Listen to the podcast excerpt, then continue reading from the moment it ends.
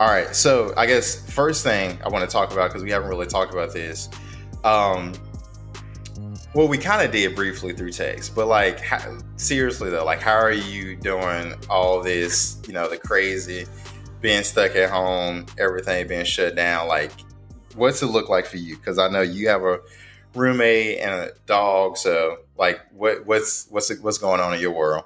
Oof no doubt probably probably the most important part has been has been the roommate and the and the dog.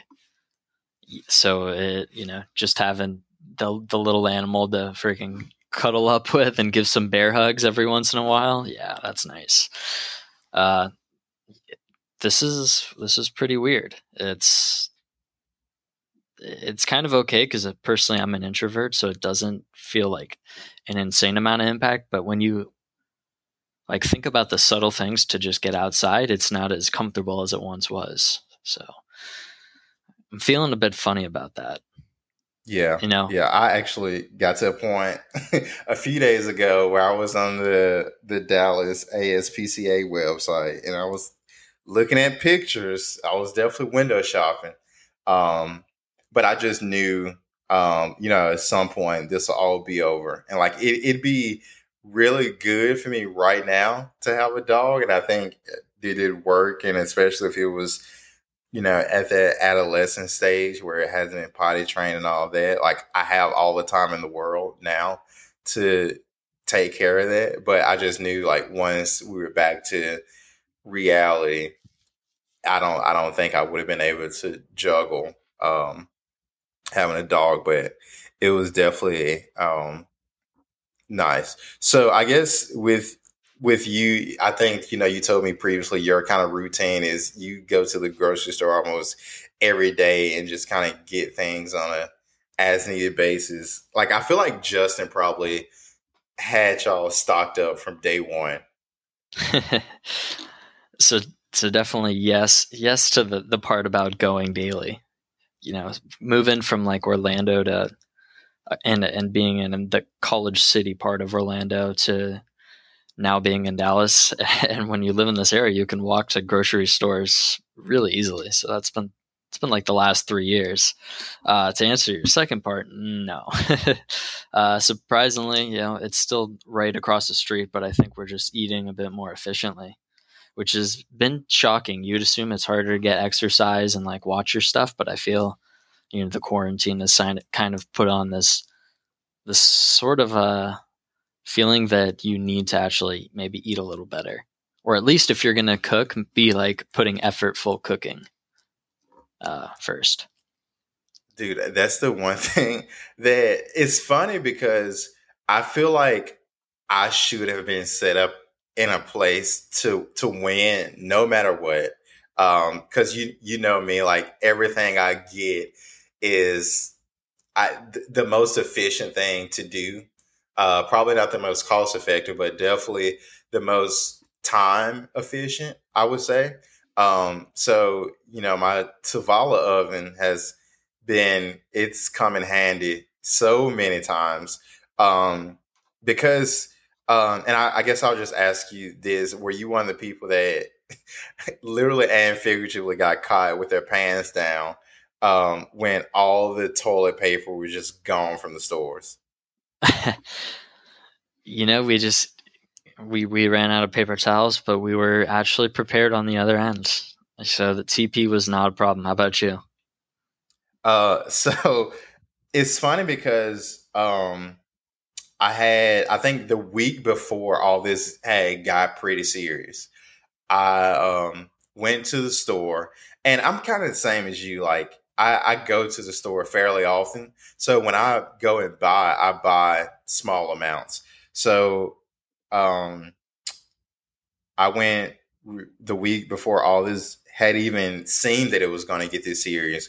And I think I bought two four packs of toilet paper. Um, I actually would have got, I ideally try to get like a six pack, but they didn't have that. So I was like, I'll just get two four packs and two single roll paper towels. Um, and then it got serious. And I was like, well, it, we'll see what happens in a week. In my mind, it's kind of like um, so in college before we you know we discovered technology, we would have to physically go and get student football season tickets, and they had enough, but it was just like the line people would camp out the night before, and the lines would be so long, and it's like I could do that and stay in line for hours, or I can go you kind of do the math and you say how long is it going to take all those people to get through the line? And then i'm going to go after i th- think they got through the line. And so in my head i was like what's the supply chain for toilet paper at grocery stores? Like i'm just going to wait a week to 10 days when everybody has gone crazy they're stocked up and then the stores have replenished i'm just going to mosey on in, get me a nice 12 to 24 pack and, you know, call it. Um, I've yet to see a single store replenish any paper products or cleaning products really in the last month. And I, and there was one day where I went to a Kroger, which is what I usually go to anyway, mm-hmm. CVS, and then Target. Every single one and this was probably two or three weeks after the original hit, and then it, they were still. Um, so of course, you know, I did my research um, because I was like, I don't want to get. At, at that point, I had already run out of paper towels, and I was on the on the the downtrend, and I knew I didn't have that much runway left for toilet paper. Mm-hmm. Um, so I went into like panic mode, and I was like, even if I find something that would take three weeks to get here, I still think I'm in the clear because I have about five weeks of toilet paper left. Um, and that's the benefit of living alone. Um, so I've actually found this website, which I think I told you about. It's a, a direct to consumer toilet paper company. It's called Peach Goods. Um, oh, right, right. And they um, are, you know, a luxury toilet paper brand. And, and that was kind of the mindset. And I'll get into, you know, this in a few minutes with you. But I was like, everybody is on the foot running to places where they can physically grab stuff. I'm going to sit at home and just scour the you know the back holes of the internet that most people probably don't really know about because uh, nobody is usually shopping for luxury toilet paper. Like that's not a mass thing that the everyday consumer is looking. So I went to, and I'll give you my hacks, you know, in case you or one of the two people that may listen to this uh, may need. So Peach Goods is gonna come at a premium, but I think it's a reasonable premium. So so it's I been actually, delivered and, and you got your peach goods covered. Yeah, so it's okay, been okay. So you've got you got to give a review actually, where you're headed. I, I actually still have one roll left of the regular paper toilet paper, so I haven't made it there yet. But when I took it out of the box, first of all, I would just say packaging nine out of ten. Um, and then the feel of it, like just on my hand, it's so soft. It's which I didn't. I mean, most toilet paper, like the bougie stuff, is two ply. This is triple ply. Oof. Um, so kind of curious to see where that's going to go. So they had an option, and I knew very um, on because the same thing happened to me on a previous website where they weren't taking any new customers, but if you were a previous customer, you were taken care of. So they had an option to buy six, 12, or 24. If you bought six, the average price per roll ended up being $3. If you bought 24, which is what I did, the average price ended up being like 225 per roll, which is definitely a premium, but like in the scope of things, I feel like that's reasonable. Um, cause it's not like a pandemic tax like you've seen where people, you know, mass buying sanitizer for a dollar and selling it for 20. I think it's it, it would cost that much regardless. So like I, I don't think it was too too much out of place. No. Um and I went ahead and actually said we're going to do the subscription thing, and I'm at least going to ride it out for two months because that would be 48 rolls of toilet paper. So I should be good. you really, sound covered. Yeah, for the rest of 2020, um, if not pretty close to the end. And then there's this company that I've been following, which is similar to a company that you kind of referred to me, but this company is called Public Goods, and I've actually followed them for a little bit. Okay, Public Goods. They've kind of, I'm, I'm not sure you're familiar with it, mm, but no, no. kind of deemed themselves as the Costco for millennials. So all of their stuff is private label. Um, they don't have a lot, a lot of items, but they pretty much have you covered on the essentials. So that was the only place that I've been able to find hand sanitizer, hand soap, um, and then paper towels. That was the other big thing because I ended up just getting. I would try to be very strategic about this, and when everybody was running to the aisles to check to see if there was toilet paper or paper towels, I was actually running running to Google the searches. um the birthday party section, and I was getting birthday themed napkins to replace my paper towel deficiency, and I, think I it worked. It worked great. Um, so I think we gotta we gotta pause for a second and, and head back because I just typed in publicgoods.com. Yeah. And I, I'm looking. I'm. This is looking pretty wow. I mean, you said what? the Costco of millennials. We have personal care, household, grocery, vitamin supplements. First thing I clicked on naturally were snacks. Looks like they got chocolate chip cookies. yeah, that's what I'm saying. And that's, the reason why badass. you know the Costco is because I mean there is like a membership fee, uh, but there's luckily if you're like oh well you know it was good until you said membership fee, there's a two week free trial, and I definitely have used it because because of the circumstances they've limited the amount that you can purchase, and so uh, originally I just ordered you know a two ounce bottle of hand sanitizer, and then one two pack of paper towels. And then it got delivered. And I was like, oh, that was okay.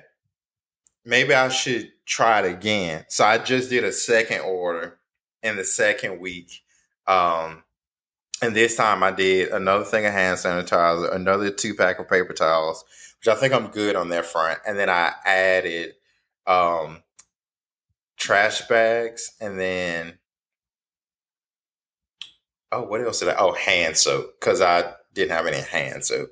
I've just been using hand sanitizer, and my free trial is up in four four days. So I may do one last order, but then also in the grand scheme of things, you kind of know how I roll. Like I'm I'm big into the e-commerce space, or not right. big, but I'm really interested in it. So I may actually hang on to their membership um, just to see, you know, how things. Because I mean, because there are like food items as well, right? Um, but kind of going to their food. So my Tovala oven, I use pretty much. It was kind of like a when I'm lazy basis. Um, for their meal plan service. So typically, I mean, they have integrations with a lot of food brands.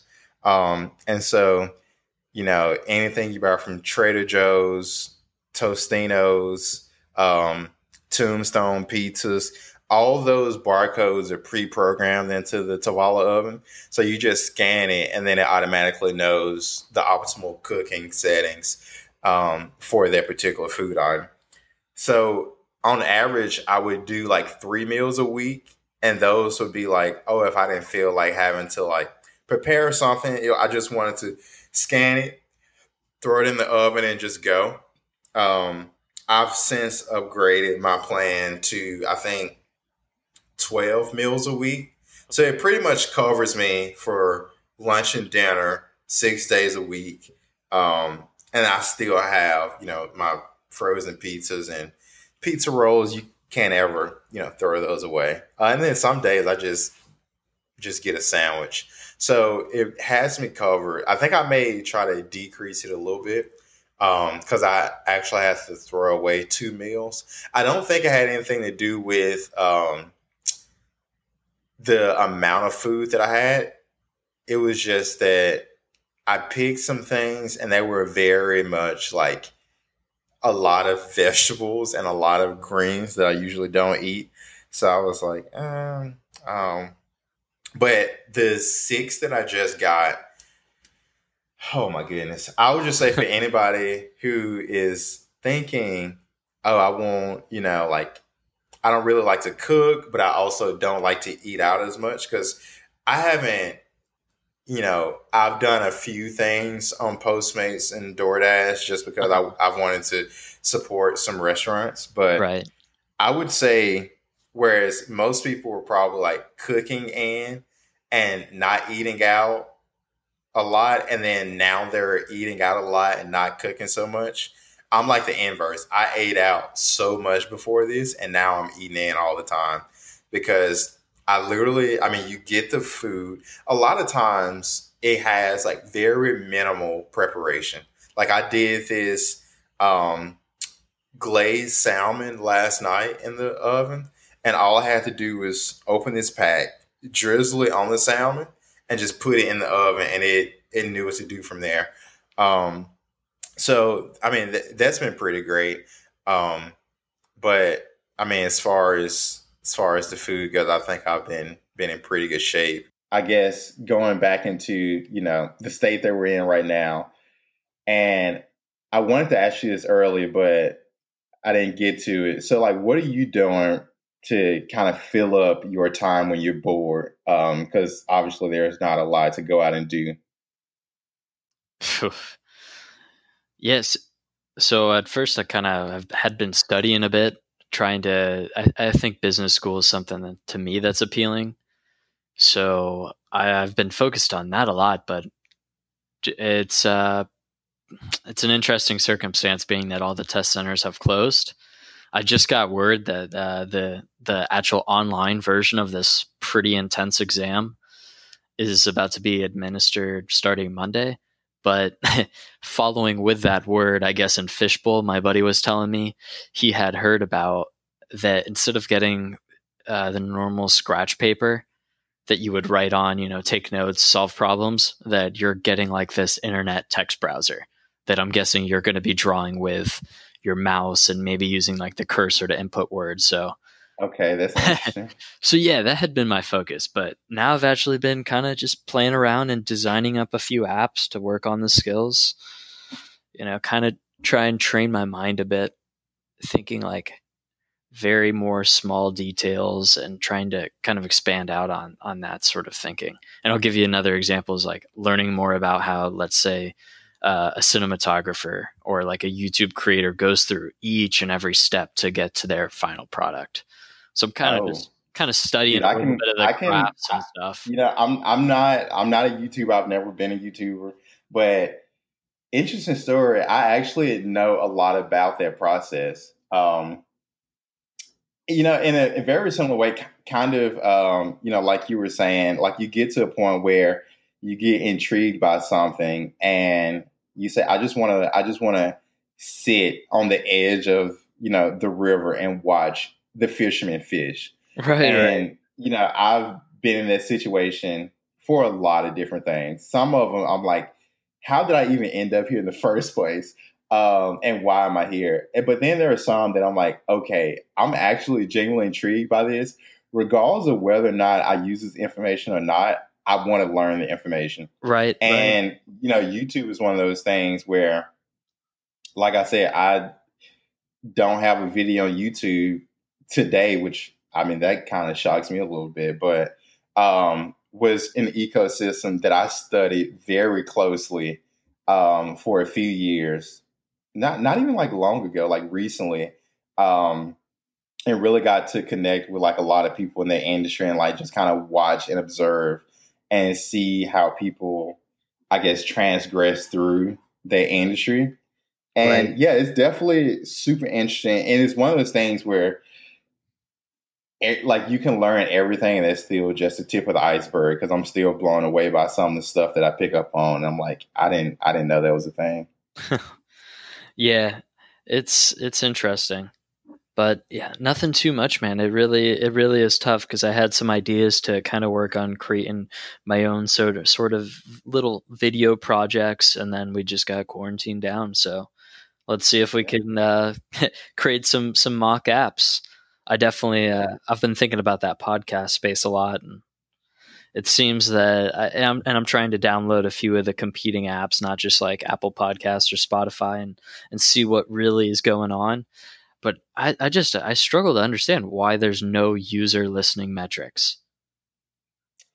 Um, I'm just, I'm still just so baffled on that. Like I know. Well, the issue hours. is that it's it's so segregated. Um, so I'll give you example. So, um, Anchor was an app that I used when I first started off in podcasting.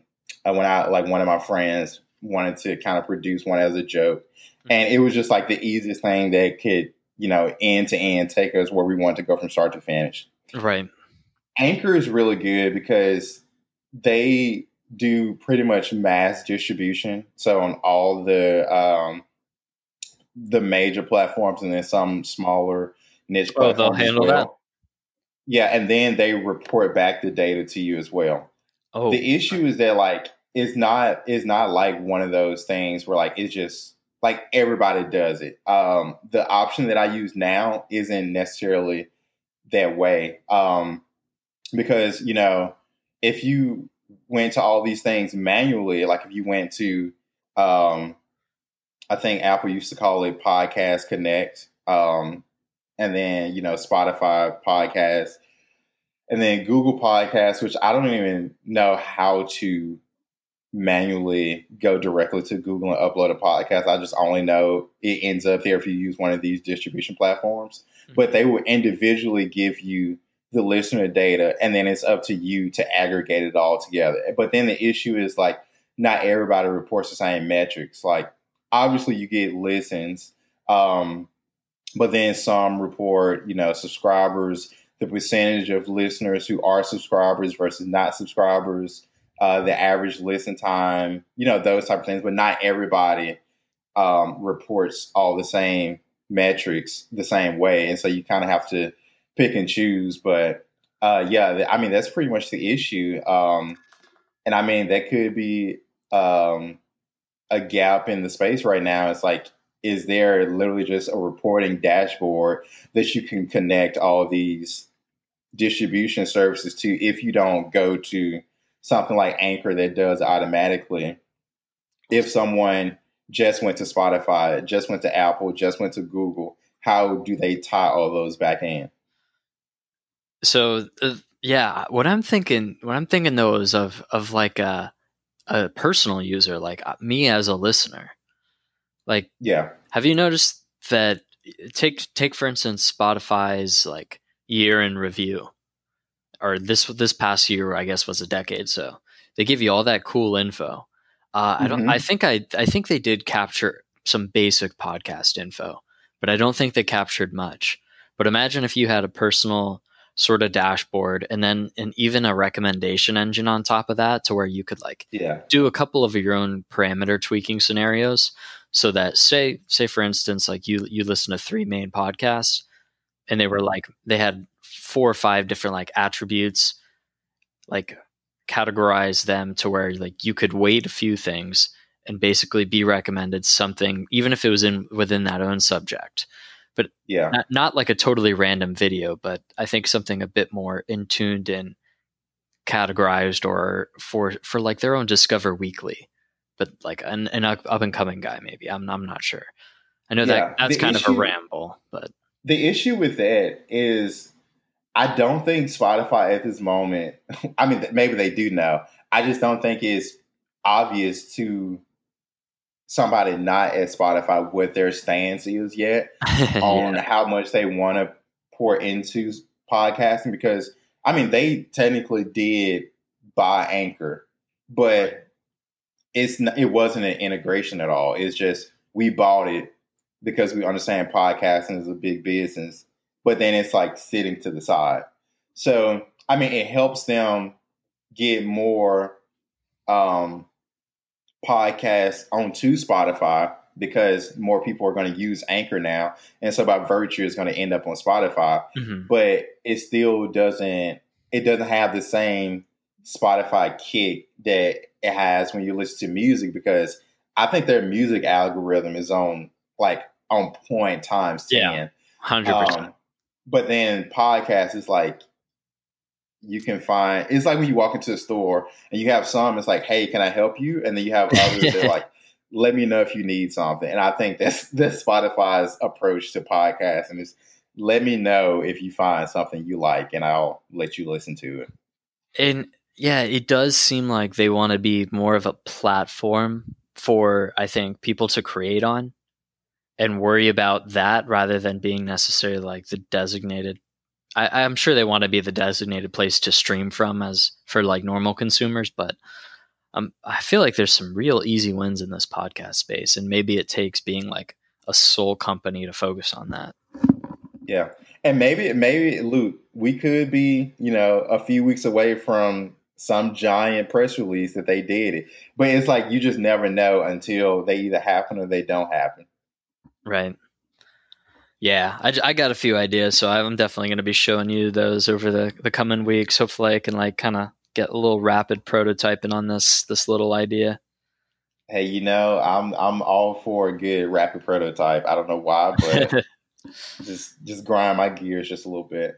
Um, so I kind of want to go back to something you said, and I don't know if you did this intentional, but I think you you did this, and I pick up on this a lot with people. It's like how they phrase certain things.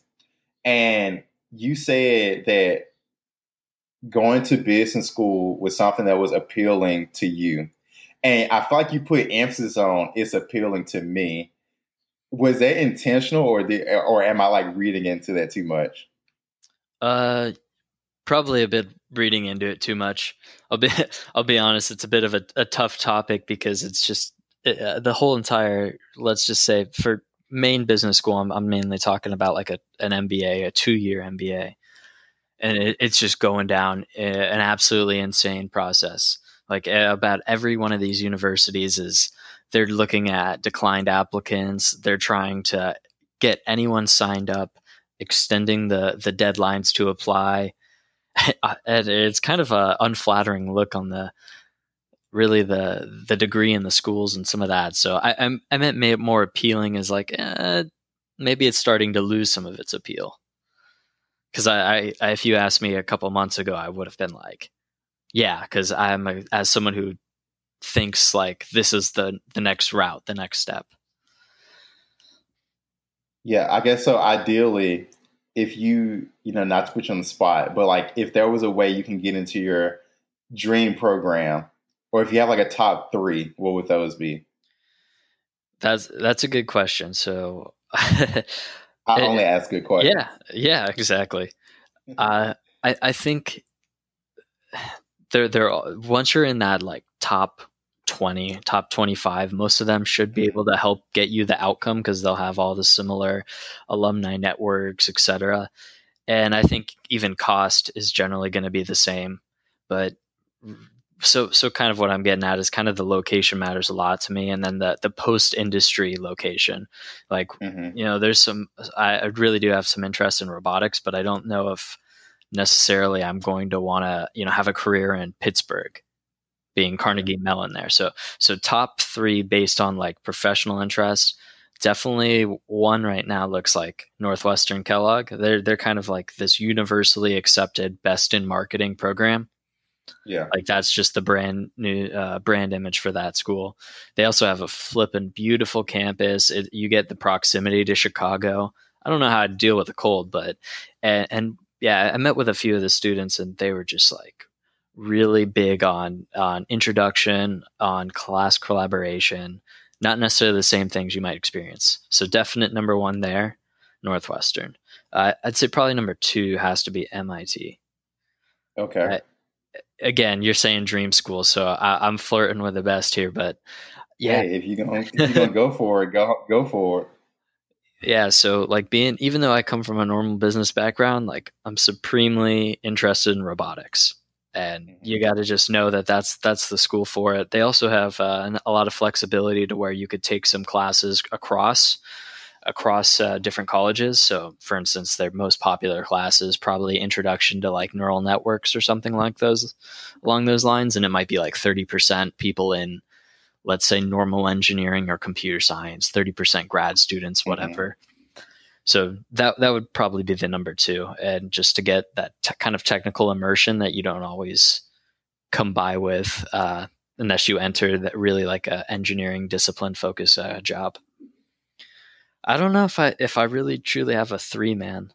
I would say maybe UCLA, just because I love Los Angeles. It's kind of where I grew up. They I, I, would think that is your best route to get into the content side of things.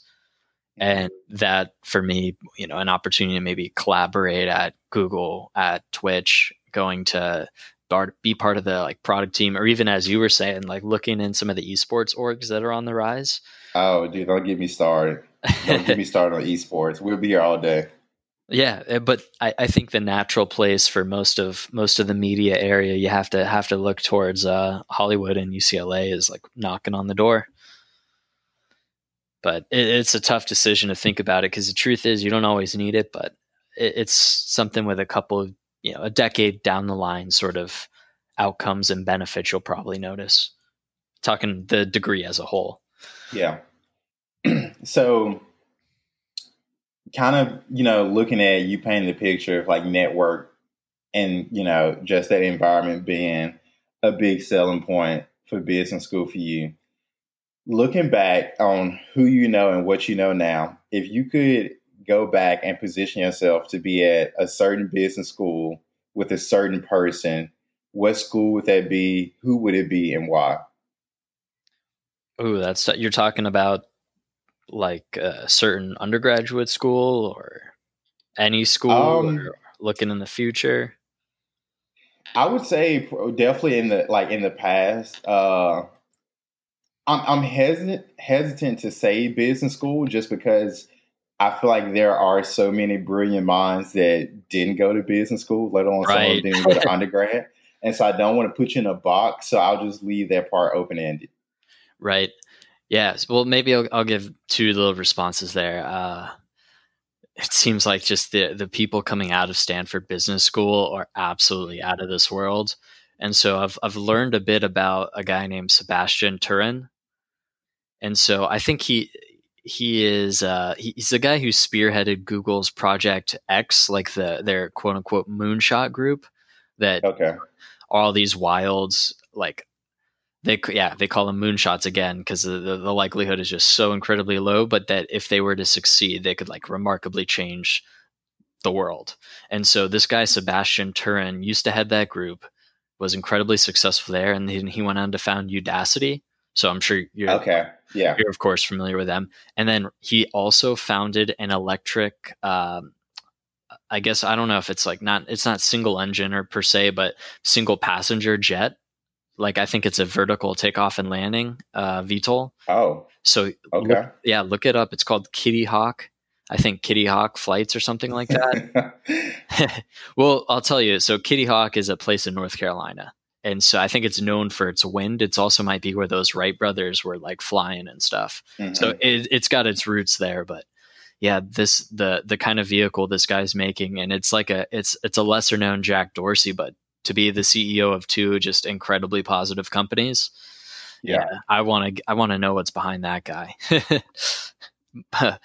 but uh, just from a pure undergrad, uh, maybe just because we're also sitting here in Texas, but who Matthew McConaughey. I mean, imagine just imagine being next to a guy who's now like he, he's really had his college roots ever since he he became you know a worldwide famous famous actor, but he's uh you know he's now like uh, working at the school and teaching courses in like culture or something along those lines he's like yeah basically like the face of the university now and yeah he's had his funny moments and obviously a super talented guy but I, I would really like to collect someone's perspective who seems to you know be humbled despite all of his uh, success he still feels like a humble and definitely a authentic person. Who knows though? Never met him. Never met him. yeah. Um, so, you know, just kind of going back off of, you know, moonshot scenarios, if you will. If you were to get into somewhere like MIT, study robotics, at this current moment, do you have kind of a, a passion industry or idea that you would, you know, right off the bat be gunning for an opportunity and something like that? Yeah, no doubt.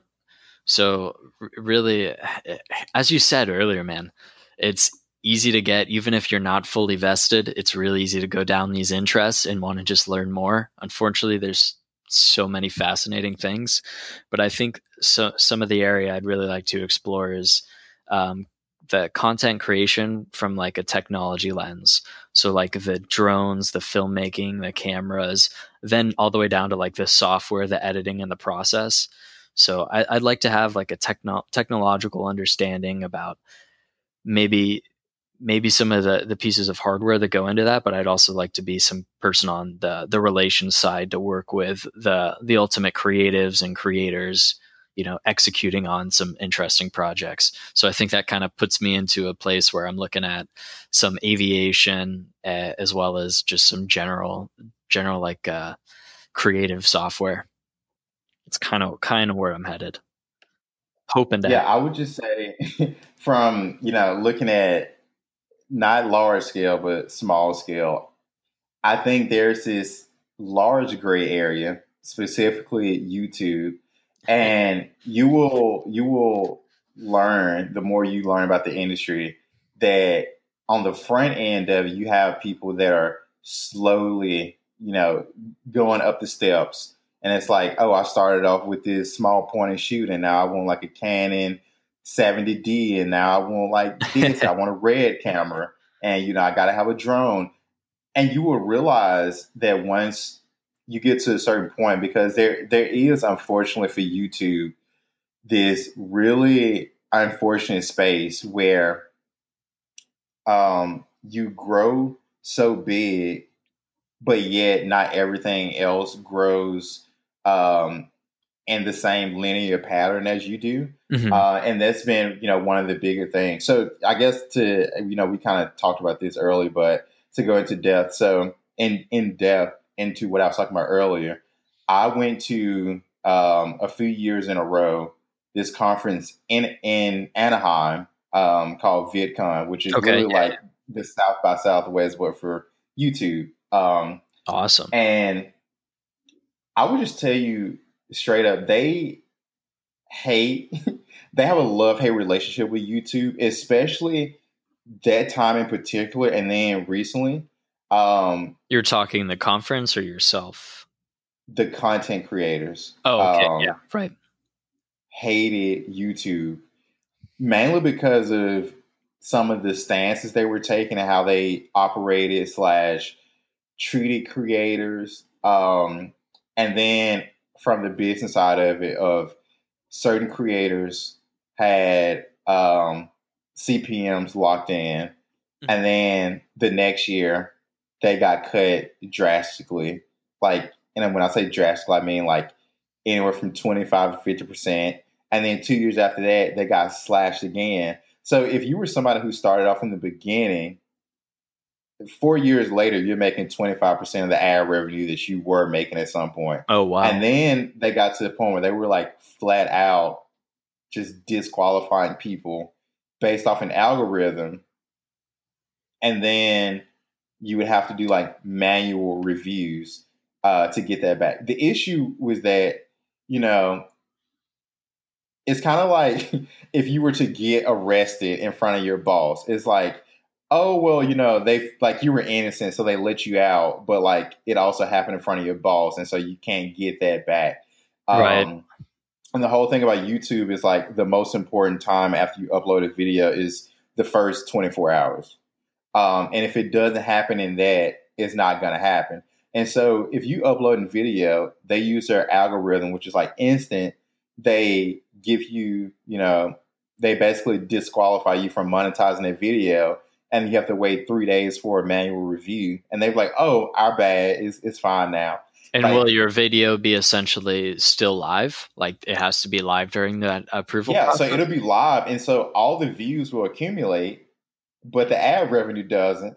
But it's not like Google isn't charging people for that ad revenue. So it's right. It, it was just like a lot of, you know, um, kind of pushback with that. And so then a lot of people really just stopped investing so much into the production of YouTube videos just because once you cross a certain threshold, you like can having afford to, a, right? Yeah, you can't afford to, but why would you? Um, because the kind of the business of YouTube now is more so an ad revenue business for the creators than it is now for YouTube. A lot of people right. now are using their YouTube as like a secondary business work stream. So it used to be you signed up for YouTube and like that was your bread and butter. Like you were a professional YouTuber. And now people are signing up for YouTube to grow their following, to start a merch business, to advertise it on their YouTube. And so now YouTube is still kind of a vital point in that, but it is no longer like the anchor point in everything right. they're doing. There, you have these people that are starting clothing companies and makeup lines and you know, releasing all these crazy things that's dependent on YouTube, but it's not necessarily dependent upon the ad revenue. I mean, because you have so many people now, and pretty much the percentage now is that most people, their ad revenue, and I mean, even I'm talking about like large creators with anywhere from 15 to 20 million oh, followers yeah. on YouTube. That's a lot. Their their ad revenue is less than 10% of what they made. Wow. That yeah. it's, it's so, interesting. It's and so from their point of view, a lot of people they get like a nice Canon camera and maybe, you know, a DJI Phantom drone and call it a day. Like you won't right. see a lot of people, you know, trying to get like a red camera to record in 4K or, you know, those really big commercial drones to I would say if anything, people are slowly like regressing. It's like once you get to the point, it's like, all right, I've made it. You like slowly start to. I mean, I I know just because I've like watched that space for so long, I know people that will say, you know what, I'm to record this vlog on my iPhone today, and it's nothing you can tell me. I, have yeah, uh, it seems like one if if you have your following, really the the content quality is is less important than the frequency because we're all just hungry for that next bite. But you know, there's there's a few people, a few like travel specific uh, YouTube accounts that I really went after. And the, it seems like maybe nine, 12 months, 15 months before a next release. And it'll be sort of a three, three to 10 minute long clip. And it's just, you can, you can tell how much effort goes into the process. So, oh it, yeah, it's exciting, but it's, it's view, crazy the different attitude goes that's, into That's like not even in the same, same category. Uh, I mean, cause those people, I mean, legit. Like, so take back everything I said. They very well pay like 20 grand to have a, a red 4K camera, um, have the large commercial drones. I've actually seen video projects where people have like, I mean, essentially started like temporary production companies because they've needed like a commercial drone operator, a commercial drone camera operator, uh, because the shot the shots they're getting are so tight. You can never have the same person who's controlling the camera, controlling right.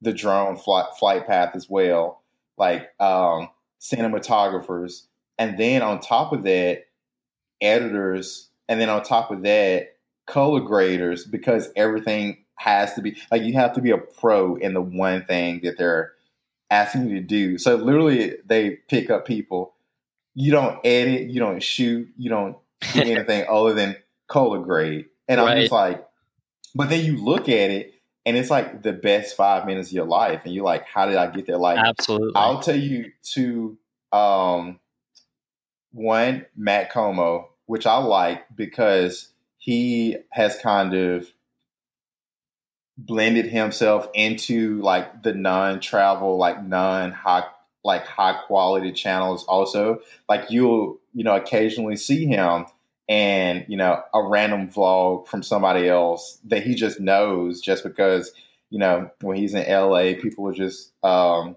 network, and then Sam Kolder is That's like who I'm thinking one. of. Yeah, And I would say those two, like their editing skills are like absurd. It feels like I'm watching a sci-fi movie, but it's all real. No doubt. Sam Kolder was who I was thinking of too. Uh, person's just got the package, but you know it's crazy. So I've been hearing this whole time. Uh, not this whole time, but I, I think since sort of last earnings cycle, maybe was kind of Google's finally going to break out, or Alphabet, better yet, it's finally going to break out YouTube's revenue. And so they did, and it was like 15 billion or something. But then at the same time, I think uh, Instagram's revenue was finally exposed too, and it was something maybe along the lines of like 20 billion in revenue. But I think the big takeaway that that everyone was like explaining the difference, the disparity was so YouTube apparently maybe uh, takes or gives back the creatives like 50% or some percentage, kind of similar to what you were saying. Pro- so it's probably the the amount you specified based on like ad ad revenue. And it's like uh, Facebook just collects, or sorry, not Facebook. Well, I guess it would be parent company Facebook, Yeah, but they just collect the whole damn thing from Instagram. of course. Why would they give it back? It's Facebook. yeah, so it's, it's it's interesting to think about that, but it's kind of like the two necessary evils to uh, kind of like start your start your stuff in in the U.S. circa circa 2020. Even though like Yeah. uh, the new the new guys are coming up, like definitely TikTok Well, I just think, interesting. You know, it's it's interesting because you know now you have more options, but unless you you know are willing to start from scratch or you're just starting, it's so hard to abandon a platform and just go somewhere else unless there's like some kind of financial interest to mitigate that because right? I mean, if you realistically, the top creators at YouTube like got shafted over the last five or six years. A lot of them make multi-million dollars a year. Could have easily.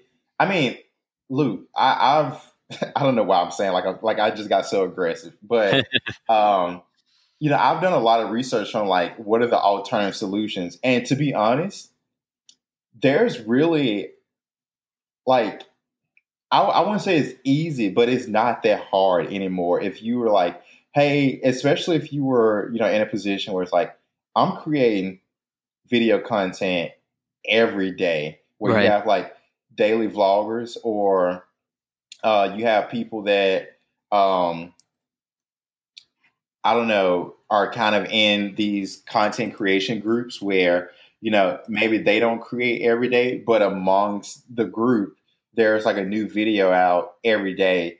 And what would you define? What would you define those content creation groups like? Because that's Uh, an so you interesting look at- idea.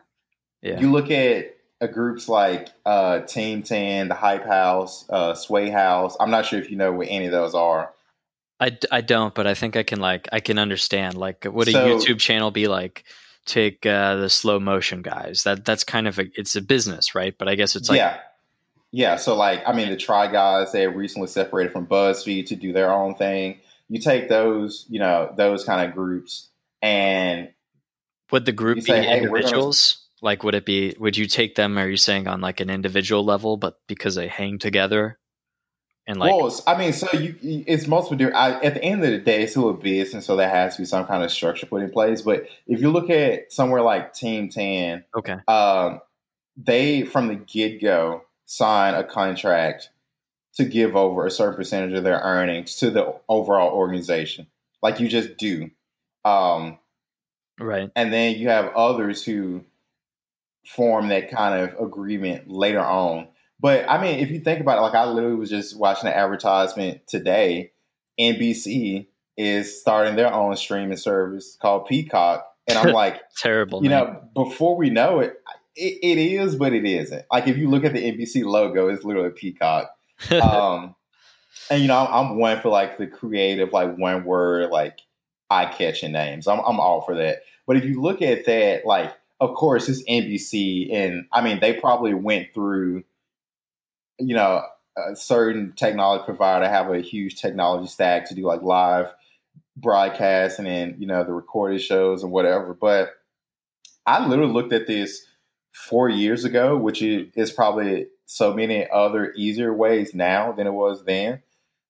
It's so easy to start the next Hulu or Netflix, and I'm saying literally for like three to five hundred dollars a month, an online site where you can either have a paywall or free or run ads, and they will white label a iOS, Android, and Apple TV application. And like that's it. All you have to do is provide the video content. You own the rights to it, the advertising uh, revenue from it. You control everything. And it's like, how has nobody just broken off and just said, I'm just not gonna, I'm just not gonna do it. And that goes back to what I was saying. Like it's so hard to just say like I'm just gonna quit YouTube and go do this thing because you already have twenty thousand subscribers. But there is not necessarily anything that reflects that if you say today, hey, I'm going and I'm starting, I don't know, pomegranate TV, not all 20,000 subscribers are going to roll on over into that. And so it's like a huge risk. And so a lot of them right. stay with what's safe because, I mean, it's like I could either kind of take the cut, but like have it, or I can go somewhere else and get it all, but the pie may end up being much smaller than this small piece that I have here.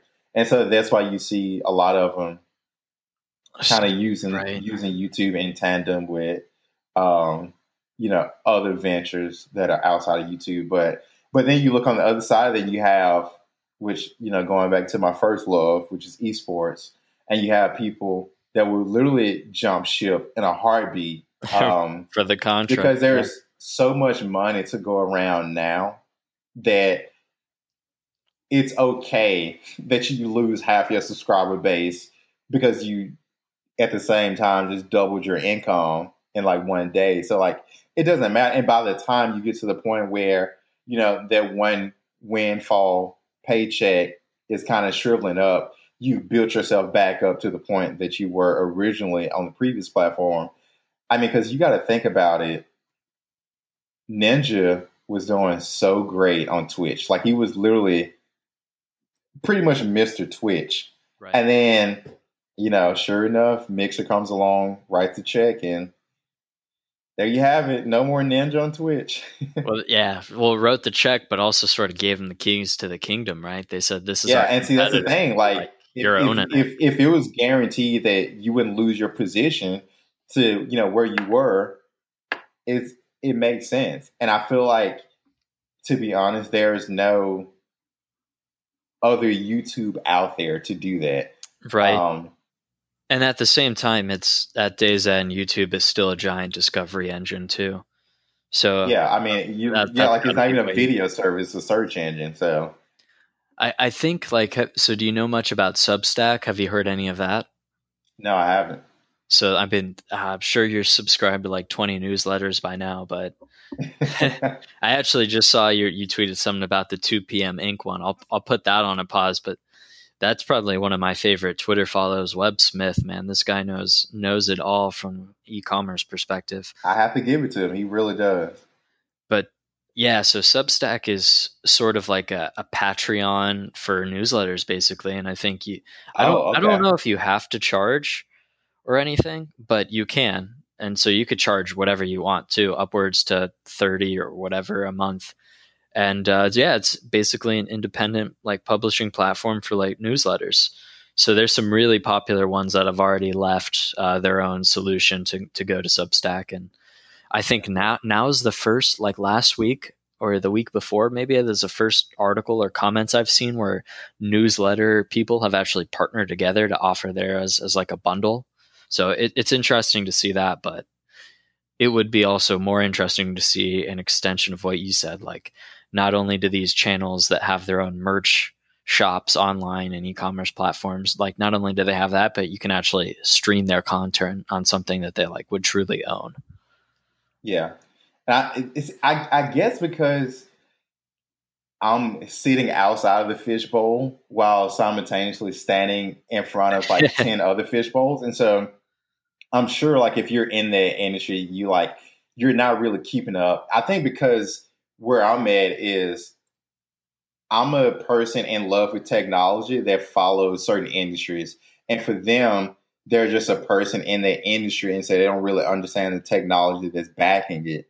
And so for me, it looks so easy to say like, hey, I'll just, you know, do the YouTube thing for like two or three years, gain like, you know, a million subscribers out because realistically, I think it would translate conservatively to probably like a 30 to 40% translation, which realistically, if you think about it, if you had a million subscribers mm-hmm. and you were for sure you can take over 300,000, if you just keep doing the like derivatives in your head, so just you you've taken your 300,000, throw away YouTube. Now you have your own platform.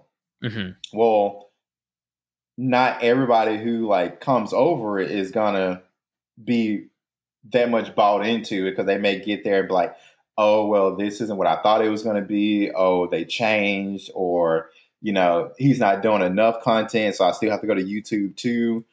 Or, you know, he just brought me over here to sell me some merchandise. Um, even with those numbers, and you say you bring over 300,000 and then you lose half of that, you still have 150,000 eyes on you. And then just thinking about, you know, like e-commerce numbers, you have 150,000 eyes. You put out a product. Literally, if like 10% of the people who saw it bought, it's just like the numbers still make sense to me. That's 15,000 people that would buy, like, so in my mind, it makes sense. But also at the same time, I feel like I don't have the other piece of it to really say if it actually does make sense or not. Right. It's still a risk at day's end, too. Change is, is a tough thing.